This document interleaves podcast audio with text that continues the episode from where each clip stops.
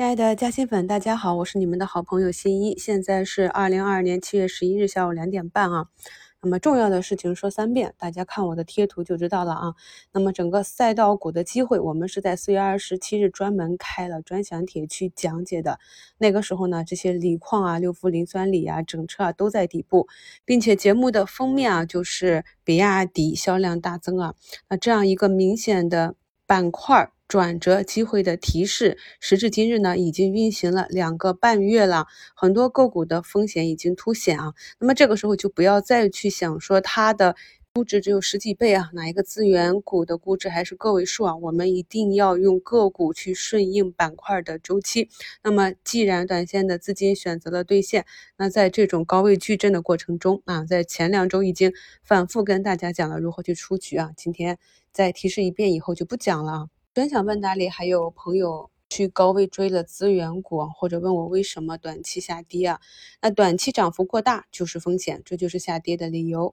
我们一定要分清持股逻辑啊，终究不要恋恋不舍。五评里啊，我是专门给大家贴了医美的图啊，这是我第几次贴图了啊？基本上每一波的调整到位，我都会给大家贴图啊。那我们再来跟踪的看一下这几个大家伙他们的分时图啊，以及。盘中的运行情况啊，希望朋友们可以以这个板块和个股的联动为案例啊，认真的去研究一下你所关注的，在接下来一段时间要去持有的个股的情况。因为呢，单边的上涨已经结束啊，震荡之后呢，市场也是走弱。虽然我跟大家在五评里非常明确的讲了。大盘的关键点位以及时间节点啊，虽然只有短短几分钟的节目，但是也需要大家反复的去收听，得到其中的重要信息啊。那么没有加入新民团的朋友，也可以看我们节目中我与其他加新粉之间的互动，也表达了很多我节目中不能明讲的观点。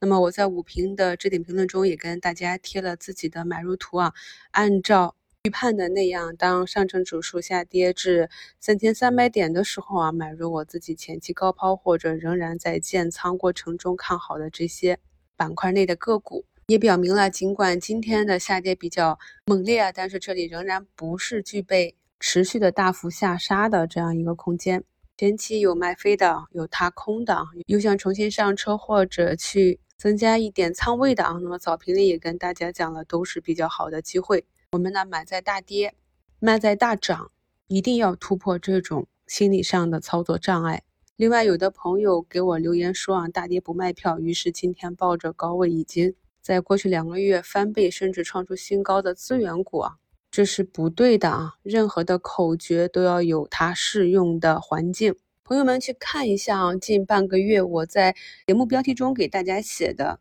不同风格的标题啊，从四月不要再恐慌，五月坚定持股，到六月看多啊，那么进入七月呢，就是风格转换呀，